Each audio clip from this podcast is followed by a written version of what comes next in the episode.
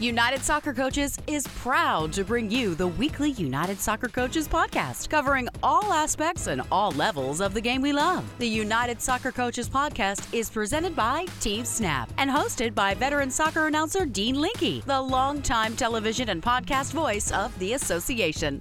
Now, here's Dean with this week's show. I am Dean Linke, and we have five great guests today. We kick off with longtime Soccer America editor Paul Kennedy, who does a great job in plain English breaking down the new collective bargaining agreement between Major League Soccer and the Major League Soccer Players Association. Then we meet another member of the most recent United Soccer Coaches Hall of Fame class. It's longtime Colorado College head coach Horst Richardson. After him, we meet the United Soccer Coaches National High School Assistant Coach of the Year, Brian White. And we wrap up by meeting two more members of our thirty under thirty class, Jacqueline Herrera and Sonia Bosma. That's our show, and it starts after this message from our presenting sponsor, Team Snap. Does managing your club or league feel like a second job?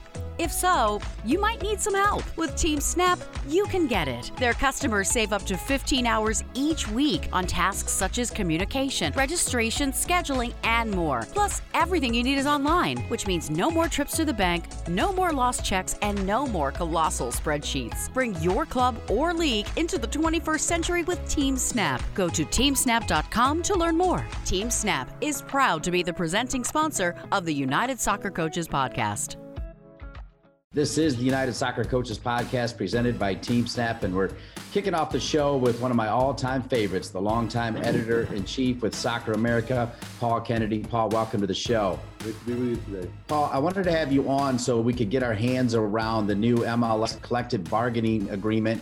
And you had a great article in Soccer America Today, your almost daily outlet. And I do, at the end, I want people to know how they can sign up for that, by the way, Paul, because it's fantastic. I look forward to it. But there's seven key points of this new Major League Soccer collective bargaining agreement, and I want to hit all seven of them. Is that okay with you? Sure. I'd love to do that for you. All right. Awesome. Your number one is M L S got what it wanted, a two-year extension. Break that down. For a little background, last year at this time, M L S and the Players Association were bargaining for and agreed to a new agreement that covered the years twenty twenty to twenty twenty-four. And within a month, the pandemic hit. So soon after that, the league shut down. It's clear that M L S was going to be in a very tough position, not being able to play, not being able to play with fans in the stands. And so because the agreement had never been actually signed, meaning the, law, the lawyers had done all their work and the owners had never signed it, went back to the bargaining table, reached a new agreement that extended the agreement one year. That new agreement included a clause called a force majeure clause, which says that if some catastrophe happens, the agreement can be uh, renegotiated, which is what happened. And now the owners went back and asked the players to extend the agreement two more years. What that really does is it gives the owners some certainty going into the future, now eight years versus the original five, that they know what their labor costs are going to be going through two thousand twenty-seven. Okay. Point number two, M L S gave players what it said they wanted. What is that? MLS's position when it presented its proposal to the players was that last year, as part of that renegotiation, players took a five percent pay cut for twenty twenty. And that was one of the big sticking points. The players weren't happy having to take a pay cut. And M L S said that in their new agreement that they were working with, that they would not ask that the players take a pay cut in twenty twenty-one. Instead, they wanted the players to accept no or minimal pay increase in the next year. And down the road after that, there would be some savings for the league. Point number three, M L S got almost three years of no pay increases. Break that down. Last year, when the players and the, and the league renegotiated their agreement, they agreed that twenty twenty-one, this current year, even though the players didn't have to take a pay cut, or now they won't have to take a pay cut, but they didn't get a pay increase either. Next year, the increase in the salary spend, which is a term for sort of the, the base money that M L S teams spend, was going to only, only go up one hundred thousand dollars out of, you know, a ten million dollars spend.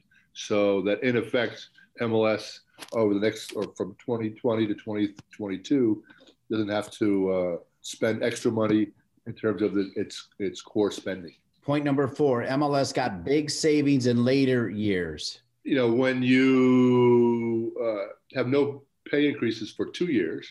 And then when M L S negotiated with the players for far out twenty twenty-six, twenty twenty-seven, which never had been negotiated, they gave the players a nice increase, but it's the last year of the agreement. So the point is, is that in the meantime, each year the agreement is, uh, each year of, of spending is going to be significantly less than was originally bargained for.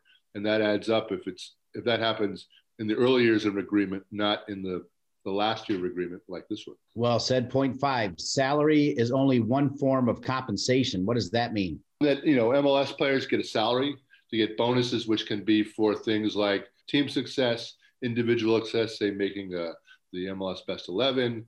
Um, they also get, you know, four oh one k contributions, and those remain the same. M L S in its original agreement with the players said that uh, when the league goes about negotiating a new T V deal, if the T V deal is much greater than the current deal, that the players will uh, get a portion of that money. That was renegotiated a little bit, and the percentage that the players get is down from twenty-five percent in the first couple of years to twelve and a half. So uh, it's still there. Obviously, it remains to be seen what that T V deal is and how how well M L S does in its negotiation with its national T V partners. Point number six, new minimum salaries in M L S. Well, that's been one of the contentions of the league, you know, about the league all the years, is it has quite low minimum salaries. Those salaries are now increased depending upon where the player falls on the roster, whether it's a, uh, you know, this is some arcane stuff, but whether it's a, a senior player or a young player who could be like a rookie out of college with no experience. By the end of the agreement, for all but a few players, the minimum will, will now be hitting close to one hundred thousand, which, you know, probably a decade ago, there were players making like twelve thousand. Breaking down seven key points of new M L S collective bargaining agreement, the final one, number seven, new free agency rules. M L S has a form of free agency for players who want to move from one team to another. It was added in two thousand fifteen. It was modified in the agreement they reached last year, and again this time a little bit, so that if a player's twenty-four and has been in the league for four years, that player can seek free agency. That will cover any number of players. But say if you're a young player, a lot of players from the league now are teenagers, it will still mean it's probably after your second contract that you can uh, take advantage of this new rule. Paul Kennedy breaking down the Major League Soccer and the Major League Soccer Players Association and how they reached an agreement on a third collective bargaining agreement. Finally, Paul, you're a Hall of Fame writer, a Hall of Fame editor. United Soccer Coaches on January inducted three more into the Hall of Fame. The late, great Sigi Schmid, Joe Pallone, and Horst Richardson. Horst is coming up next. I wanted you to touch on Sigi and then finish with just a comment on the success Horst had. You know, Sigi is someone who I got to know through the years, and one of the, you know, nicest people I ever met in soccer, and his contributions at all levels, college, later on the pros, working with national teams often as an assistant or as a, uh, with a youth team, was really quite significant. And he was the consummate soccer guy who loved soccer, loved talking about soccer, loved going to games, uh, you know, you know, really uh, an epitome of what you wanted someone who loves the game. Horst Richardson was, uh, you know, one of the greatest small college coaches in college soccer. He coached at Colorado College, which on the men's side is Division three, women's side it's Division one. You know, Colorado College was one of the great pioneer programs of, of soccer in the you know, the western part of the U S, especially in the Rocky Mountains. That's a great setup. Horst Richardson is up next. Paul Kennedy with Soccer America. Thanks for kicking off the program. Sure, you're very welcome. And before we go to Horst and take a quick break, those interested in receiving Soccer America today, almost daily, go to soccer america dot com and click on Pro Membership at the top of the page. Thanks again, Paul Kennedy. Coming up next, United Soccer Coaches Hall of Famer, Horst Richardson. This is Dean Linke again, and I wanted to take a moment to salute all of the great people that made this year's United Soccer Coaches Digital Convention such a great success. I had the great honor of serving as one of the hosts, and it was one of the best weeks in soccer I've ever had. With that, while the twenty twenty-one United Soccer Coaches Digital Convention might be over, you can still get involved as we're just getting started.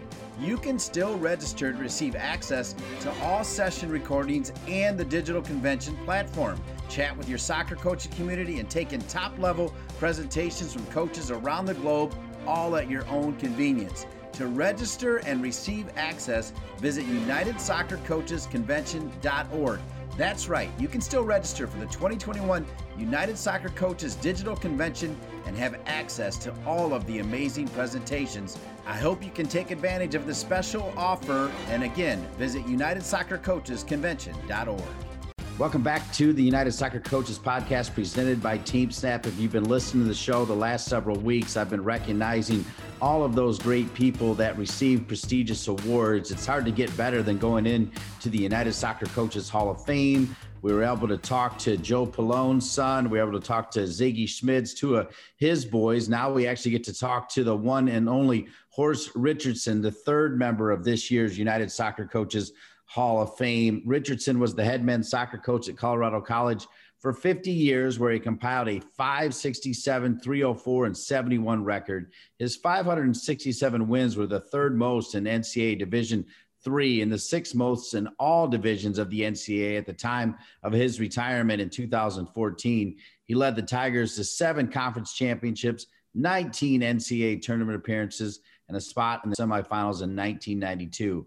A five-time United Soccer Coaches Regional Coach of the Year, Richardson was the recipient of the two thousand seventeen Honor Award. He also received a letter of commendation in nineteen ninety-seven and won the two thousand one Bill Jeffrey College Long-Term Service Award. And Horst Richardson is kind enough to join me now. Horst, the digital convention, we saw you there at the Garden of the Gods. I used to live out there in Colorado Springs. I used to actually play basketball at Colorado College with Kevin Payne and the U S soccer staff. What a great way to celebrate going into the Hall of Fame at the Garden of the Gods. Who thought of that? That was really cool. It was um, a heck of a backdrop, no doubt. And it was actually uh, Jay Engeln's idea. Jay, uh, of course, former president of the association, played at Colorado College, was a distinguished educator in Colorado Springs and knows the area well. And we tried, obviously, to do it at Colorado College on the soccer field, overlooking the Front Range. Yet with COVID and restrictions on campus, there are simply no visitors allowed, not even distinguished visitors. So we had to come up with a backup. And so Jay and our sports information director, David Reed, decided what better way to look over the Garden of the Gods with Pikes Peak in the background. It's a stunning background. I mean, you you can't beat it. And so to receive the physical award there from Jay was very, very special. And to have uh, my family there, especially my wife, Helen, who allowed me to do all sorts of things to uh, become somewhat known in the soccer world in the U S. I've been blessed not just with the scenery in the background, but with um, obviously a lot of folks who helped me along the way. Yeah, I like that. I've mentioned it before when I interviewed you, that touched my heart, how you always recognize your wife. It touched my heart at the Honor Award, how emotional you got when you thought about your wife. I've only been married twenty-six years. You've been married how many years now, Horst? Well, it's going on fifty-three. Yeah, fifty-three. And I feel like every year it gets better, right? You're enjoying it. Well, can't beat it. I mean, uh, you know, Helen is always right behind me or next to me, or maybe sometimes even ahead of me. When you got the call, and you've already been in the Honor Award, when you got the call for the Hall of Fame, you wear it on your sleeve, Horst, and I think that was part of the reason your team's had so much success. Were you emotional? What did it mean to you? Well, I pulled up the email that I got from, I think it was uh, probably Steve Veal, allegedly wanting me to stand by for a call about a project I was involved in in Taos, New Mexico, at the uh, Native American Pueblo, the Taos Pueblo. That was years ago, and we, you know, supported them with Colorado College soccer clinics and some volunteer work. And so, you know, they they allegedly wanted to uh, get some reaction from me about, I don't know, committee work, probably through the foundation. But it was pretty bogus. But, you know, I had no idea that other things were coming. And so when Ray and um, Jack Huckle and, and then um, Kevin let me know what it was really about, I mean, I just, uh, I, I was I was stunned. I mean, I couldn't believe it. I was obviously emotional, as you say. Tears came to my eyes.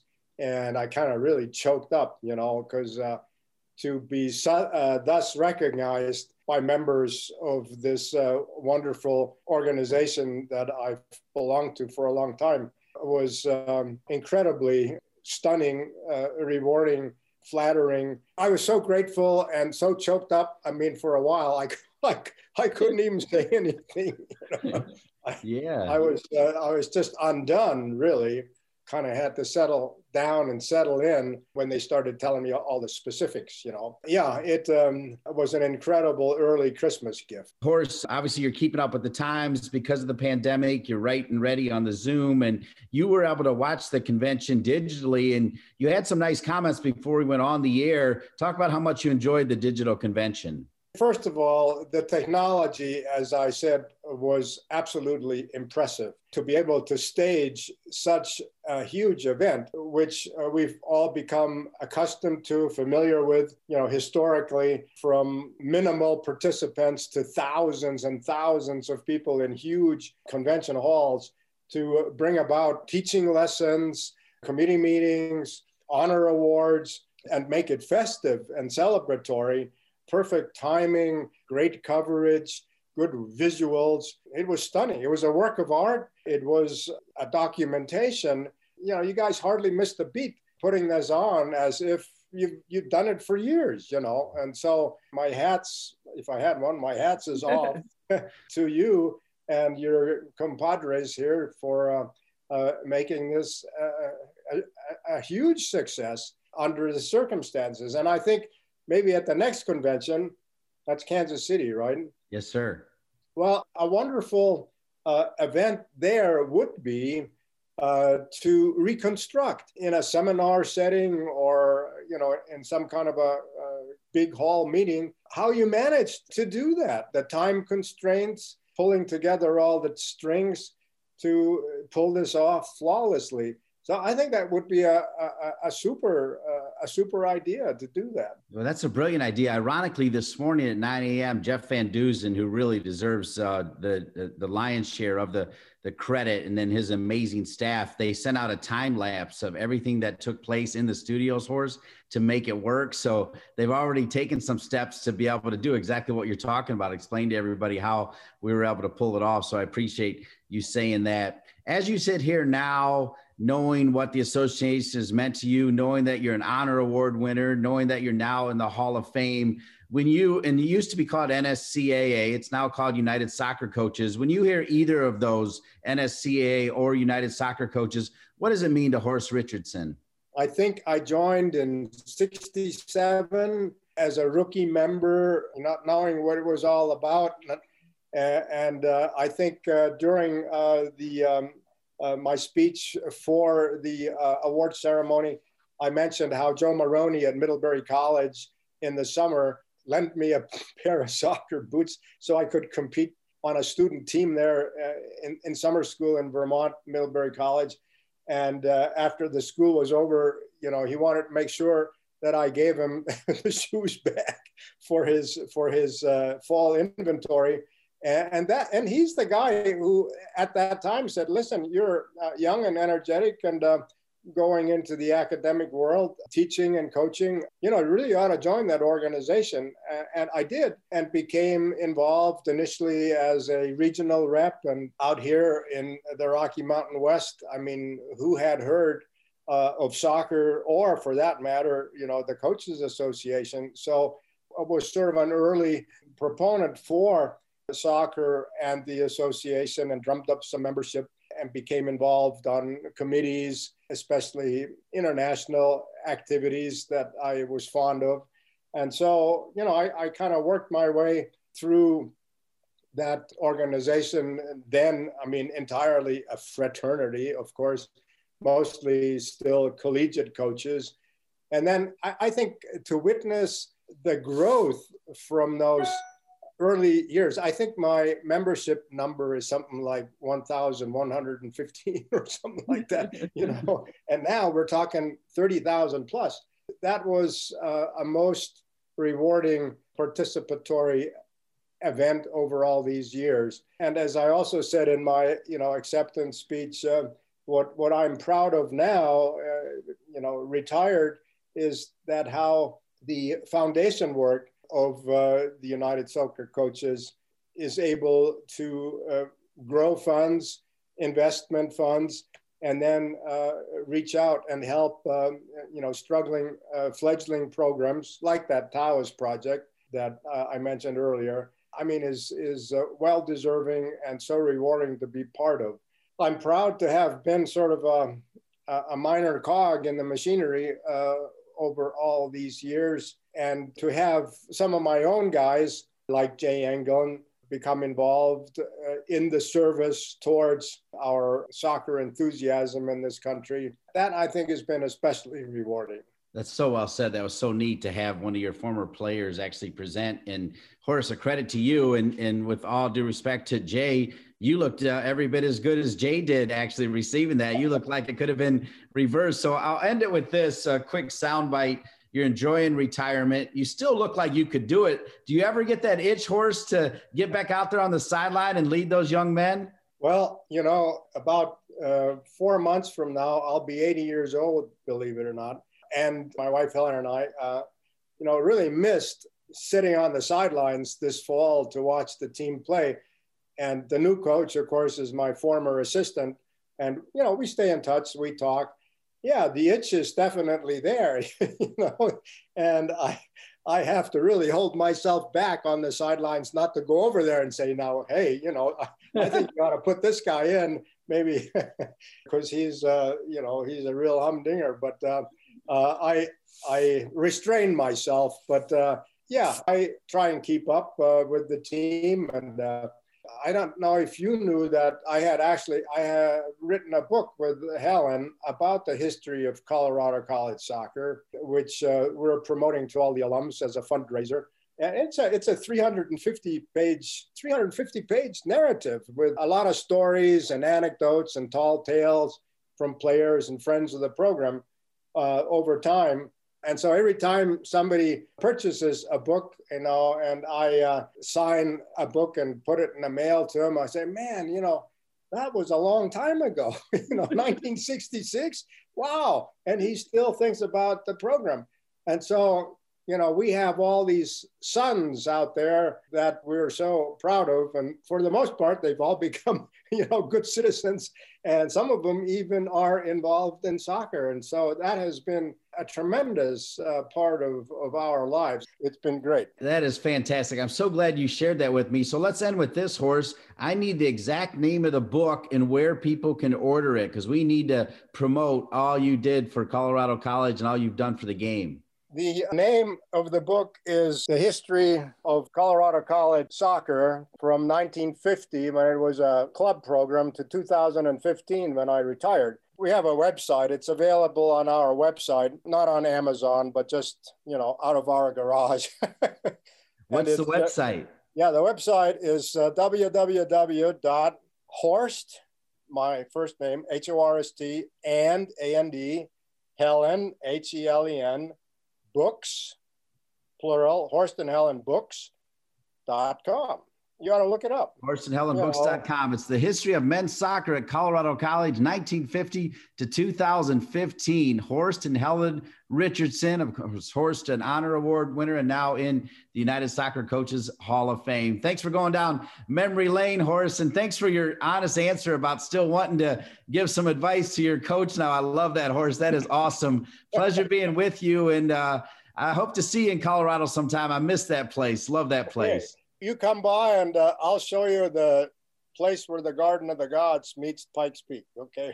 That sounds perfect. Horst Richardson on the United Soccer Coaches Podcast, presented by Team Snap. Give our best to Helen, okay? Much obliged. What a treasure. Horst Richardson admitting at eighty years old that he still has the fire to be coaching, even though he's retired. Coming up next, another winner at the recent digital convention. Brian White is the United Soccer Coaches National High School Assistant Coach of the Year. Brian White on The Bounce.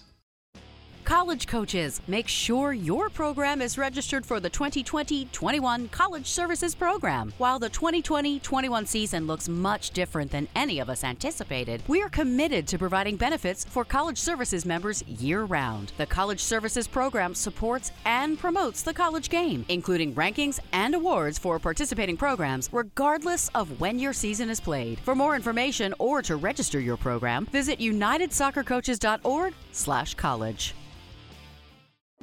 United Soccer Coaches' advanced diplomas have long been regarded as an excellent way to expand your coaching knowledge, advance your career, and improve your players' development. Now, with our blended format that incorporates online and in-person learning, coaches with ever-demanding schedules can earn their diploma in the most time-friendly way possible. Visit united soccer coaches dot org slash advanced dash diplomas for more information.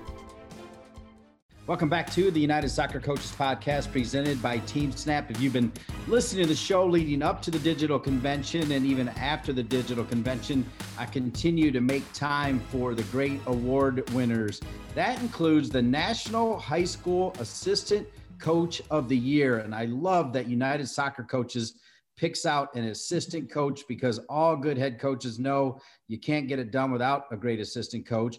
And the National High School Assistant Coach of the Year is Brian White, who coaches at Saint Thomas Aquinas, and that is in Overland Park, Kansas. And Brian White, the winner of the United Soccer Coaches High School Assistant Coach of the Year, joins me now. Brian, thanks for being with me. Thank you. I'm glad to be on. Brian, when you got the call that you won this award, I'm wondering if you even knew it existed, but how excited were you? I was very excited.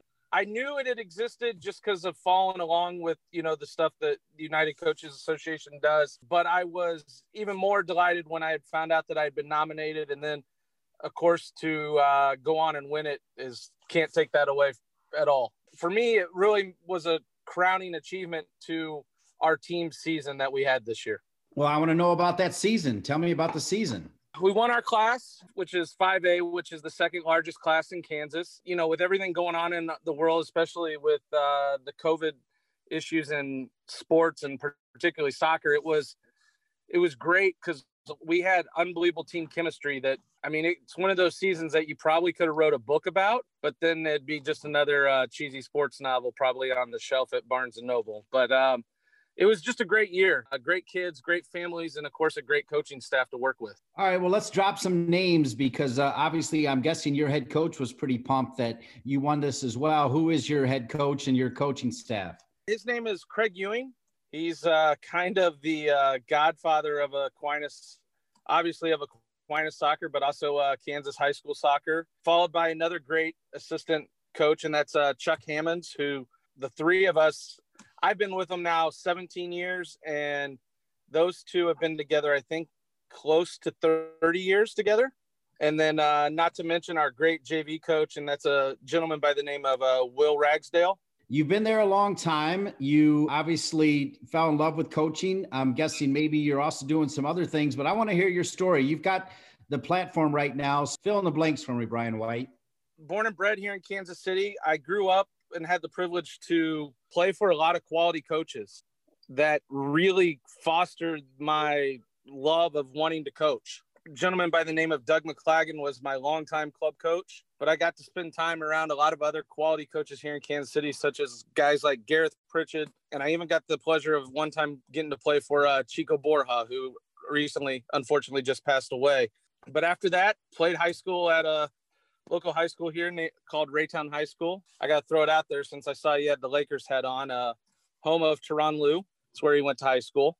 After that, I went on to play at Baker University for three years. And then um, I kind of settled on and settled down and figured out that uh, coaching was what I wanted to do. So my last year wasn't, I didn't, I'll just be honest. I didn't train as hard as I needed to. And um, I was left out of the uh, the top twenty-two. And thankfully, some intervention from a close friend said, hey, the football team needs a kicker.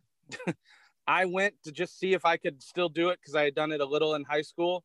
The next day, I was uh, at a tryout for the football team. And sadly, but happily, I never went I never went back to soccer. I somehow gained an extra year of eligibility, so I got to kick footballs for two years for the football program.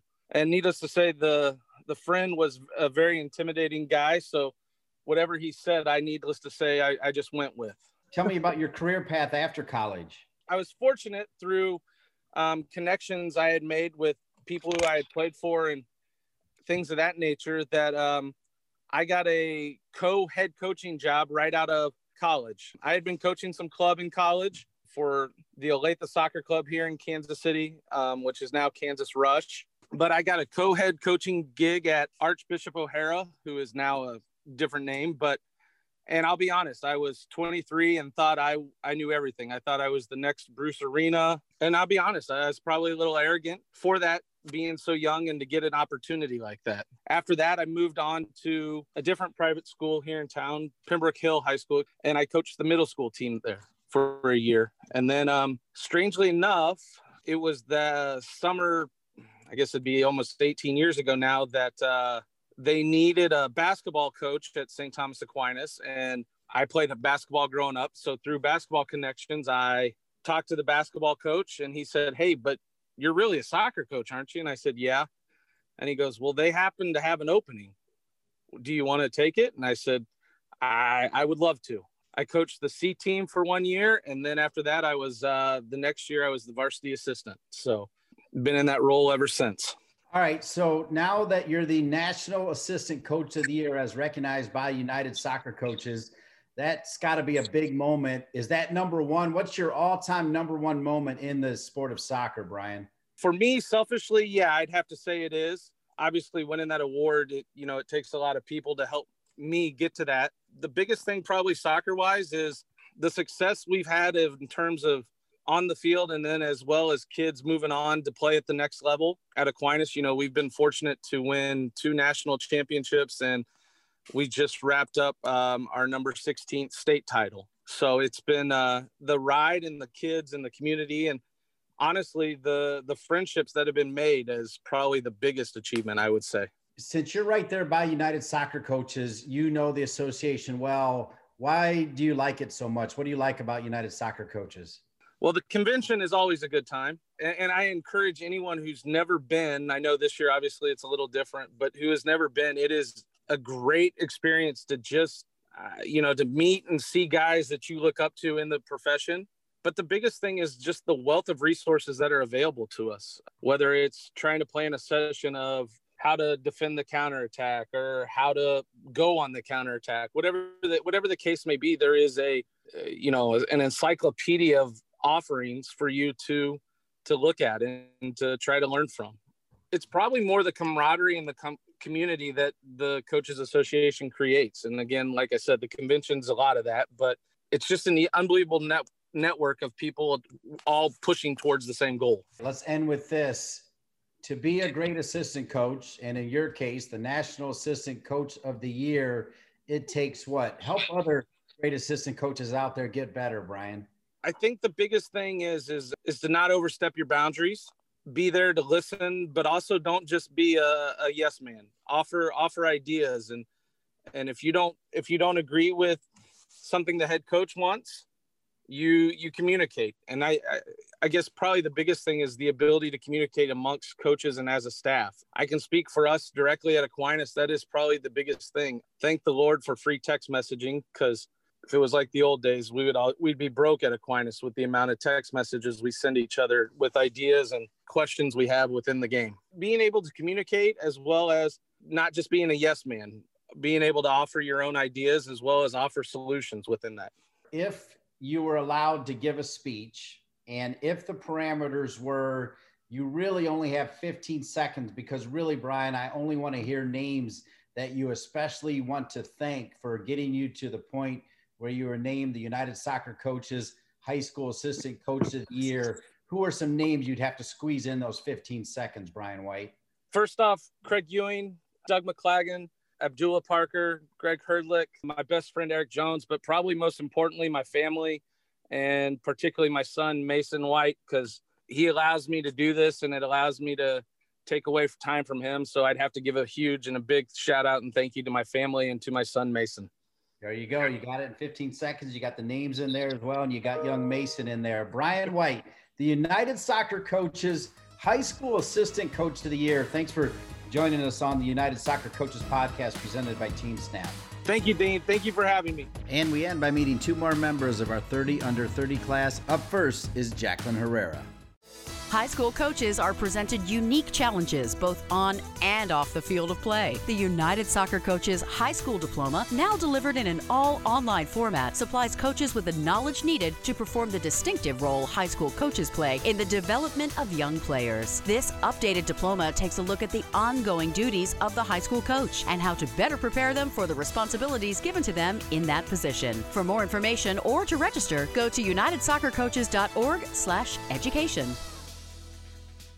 Welcome back to the United Soccer Coaches Podcast presented by Team Snap, another jam-packed show, but I love ending the show, getting to meet another member of our thirty under thirty class today. It is Jacqueline Herrera. Jacqueline, welcome to the United Soccer Coaches Podcast. Thank you for having me. All right, Jacqueline, let's set everybody straight right now. You've got multiple jobs. Break down all the jobs you're doing right now in the soccer world. Yeah, so I'm currently working at a, a Franklin Community High School as the assistant coach to the varsity team, two U eleven teams and a U twelve team. And then I just took on the position as the director of uh, the U eleven through U fourteen girls. Awesome. What is different about taking on that job as the director of that program? So it will give me opportunities to get to work alongside, you know, other coaches and become a mentor to others. And it will also help push the girls from like our U ten, from like, uh, we call them academy, like uh, girls uh, into our travel program. I think it will be very helpful as well in, in that process.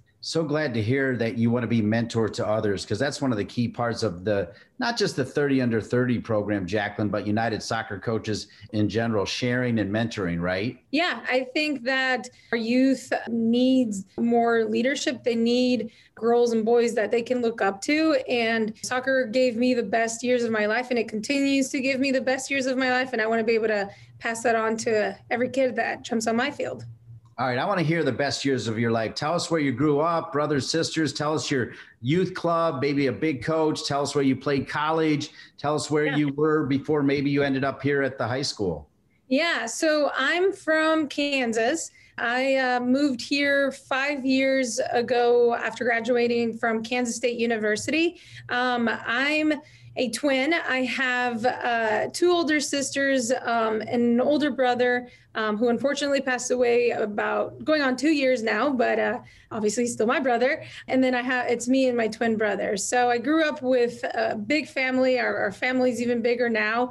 And um, I was the athletic one. I was the one who uh, was gifted with that. My my twin brother got the brains, um, but I got the uh, I got the legs. So I played soccer throughout my whole entire life. I, Uh, I really wanted to go to Kansas State University, and unfortunately it didn't have the program that it has now, but I was able to try out for the, the club team, and I played that for about two years, moved out here to Indiana, started coaching a rec team just for fun. I figured, like, I know soccer, I could coach kids, right? So I started from, I think it was like my first group of kids was like U six. So talk about patience. So I think I was like twenty-one, twenty-two at the time, um, had no clue really. I You know, for us coaches, we think like, oh, we know the game, like, but it's it's a whole different environment to be able to keep the attention of, of children. But I quickly realized, like, I'm good at this. Like, this is the one thing that I'm really good at. I'm passionate about it. So I wanted to make the most out of it. So from there, I was offered um, a girls' travel team. I believe they were U elevens, maybe U twelves, and I haven't stopped coaching since. That's where it's led me to where I'm at now. And I, I love that. I wouldn't have it any other way.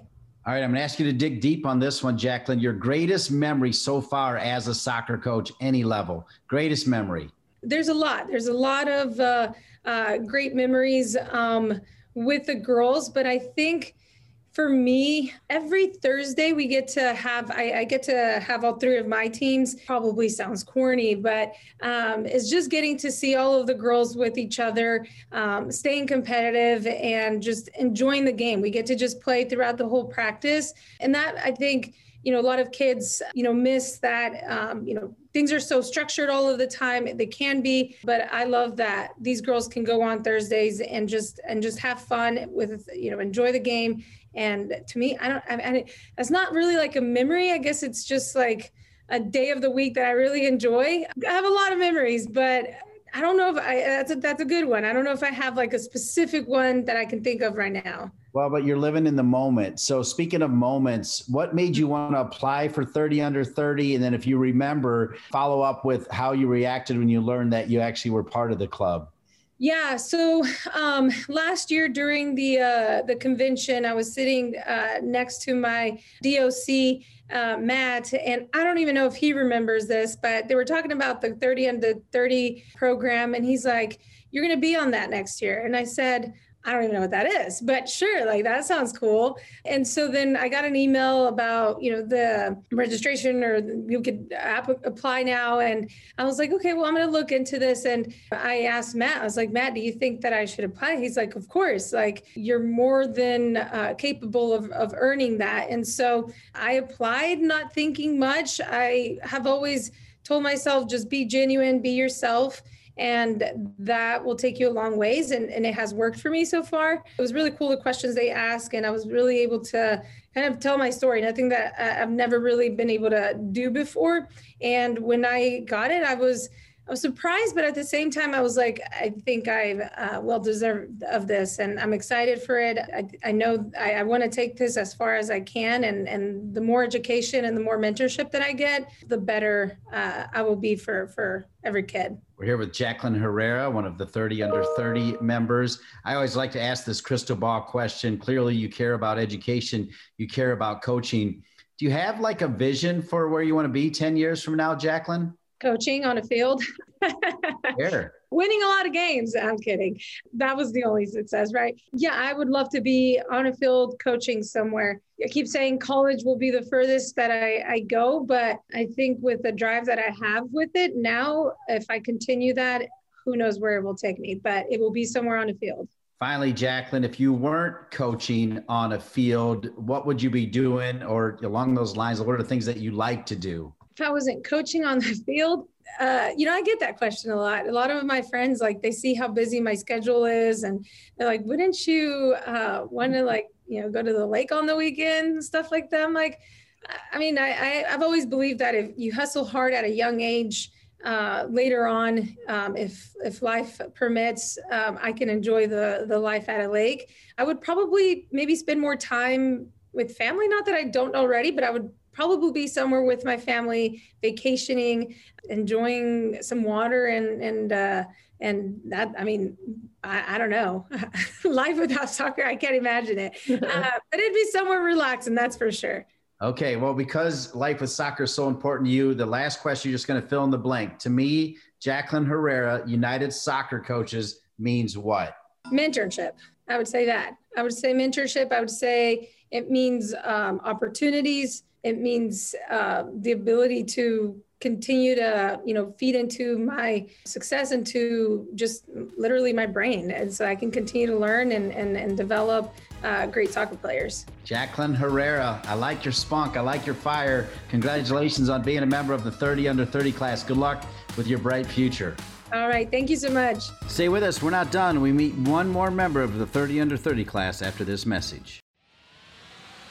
Looking for ways to improve your training session? Quick Goal has supplied the highest quality soccer goals, seating, field, and training equipment for more than thirty years. From backyards to the world's greatest pitches, Quick Goal has products essential to every level of the game. As an official partner to the United Soccer Coaches and technical partner to U S Soccer, Quick Goal knows what equipment you need to elevate your game to the next level. Visit quick goal dot com to satisfy all your equipment needs.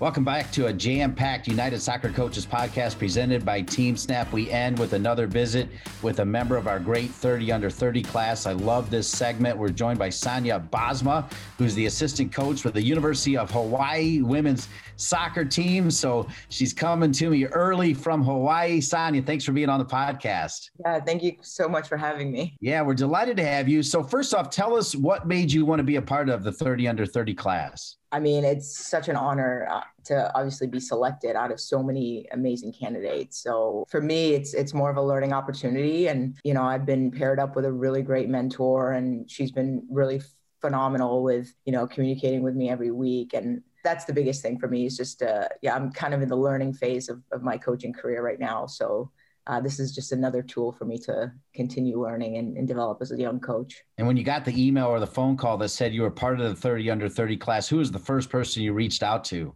Definitely my partner. um, And, and told her about it. But then, you know, um, I reached out to Michelle because uh, Michelle the he- is the head coach at the University of Hawaii. And uh, she's the, really the one that pushed me to apply for this, because I was like, no, no, ch- I have no chance. There's no way I'm going to even, you know, I didn't even really think about applying. And she's like, hey, I think you got a cool story, and I think you'd l- learn a lot from this. So then I called her, and, you know, I was like, Coach, I'm so excited. You know, it was, it was an exciting moment. So, and then my parents, of course. Yeah. Mom and dad, you got to call mom and dad. Yeah, don't forget mom and dad, Sonia, no matter what. Indeed. All right. Well, you know, like your coach said, you've got a great story. I want to hear your story. It's fun. We had a little fun before we went on the air, and I said, man, you look like you're from Hawaii. And you're like, well, actually I'm not. I started in Sierra Leone. Let's get the whole story, where you started, where you ended up, how you got there, where you played, where you coached. Don't leave anything out. Okay. Ooh, that's a lot, hey!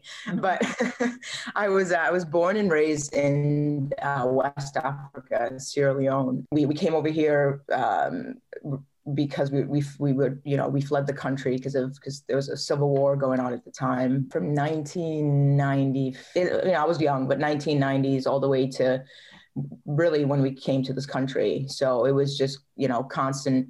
constant running, running away from war and whatnot. So um, I'm really blessed to be in, in this country and to be one of the lucky ones that actually, you know, to be here. It's a beautiful place, but it, it, um, it definitely was, uh, it, you know, it was rough for, for our family. So um, again, really blessed to be here. So then I came into the States in two thousand one or two thousand two, one of the two, I, I don't really remember. I was young, I was ten or eleven.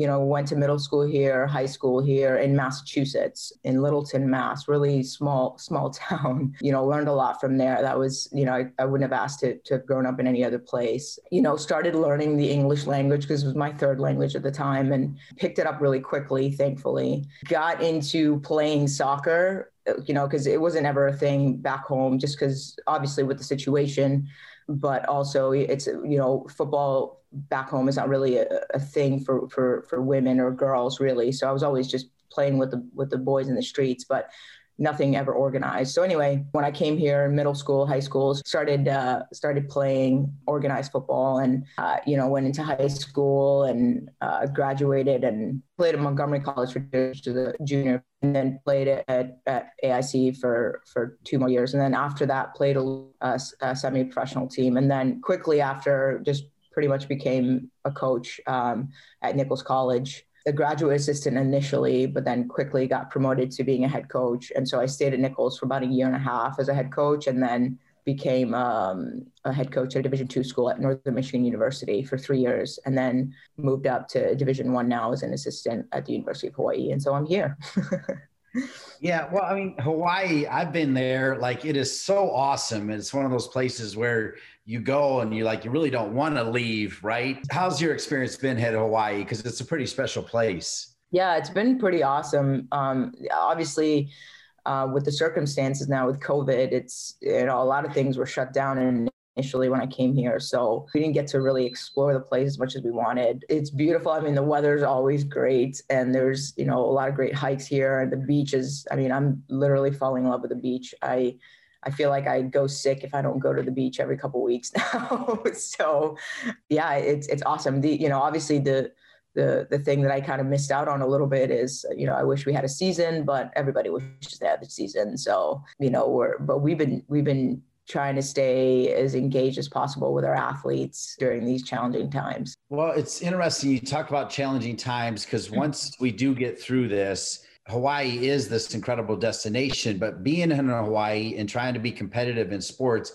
it's not easy because the travel is ridiculous and what that's got to do to the bodies, you know, of your players and all of that. Can you just talk a little bit about how your players manage that? Because I mean, really it's, It's not easy, is it? Those are long flights. For sure. And, um, you know, the head coach always tells that to our, to, to the recruits that we're talking to, that we talk to, you know, we warn them, and you got to have a, a, definitely a tough mentality when you come here, and it's, it's no secret, but again, I haven't really experienced it yet because we haven't really kicked off a season, but from what I hear from the other coaches, it's it's not easy, and the players as well. It's not easy, um, but it's definitely doable, and it, it forces you to be mentally stronger, and you have to adapt. You know, that's a lot of lot of what we tell the the recruits that are coming in. Like, hey, this is we laid out on the table. Hey, this is what you're going to face here at Hawaii. These are the good things. Here are the here are the challenges. Um, And yeah, travel is definitely one of them. But like I said, I haven't experienced it yet because of uh,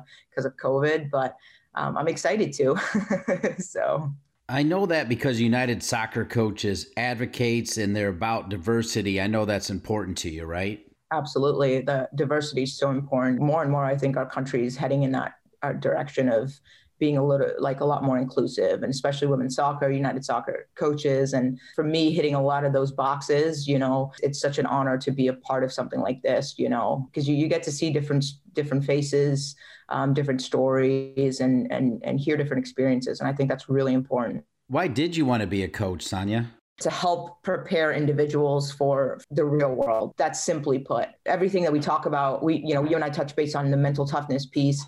One of my goals is to become, you know, mentally tough athletes, mentally tough people as much as possible. We get so many young girls that come into the into the college system, and they're, you know, they're very naive, very young. And to see that that transition every year and to see them develop every year mentally is, for me, is probably one of the most rewarding things as a coach, you know, because then after that, those four years, you kind of breathe a little bit and you're excited for them to be able to face challenges and obstacles, uh, you know, when they graduate. Definitely that mental tough piece to to get our athletes as mentally ready and prepared for the real world as much as possible. That's kind of my goal. It's what I strive to to do and to give back to the game as a coach.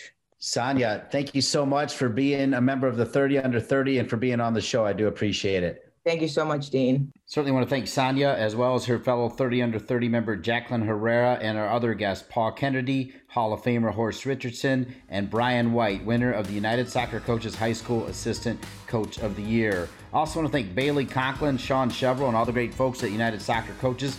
I want to thank Colin Thrash and each and every one of you for listening. I'm Dean Linke. We'll see you next week for another edition of the United Soccer Coaches Podcast, presented by Team Snap. Thanks for listening to the weekly United Soccer Coaches Podcast, presented by Team Snap. To learn more, visit united soccer coaches dot org and team snap dot com.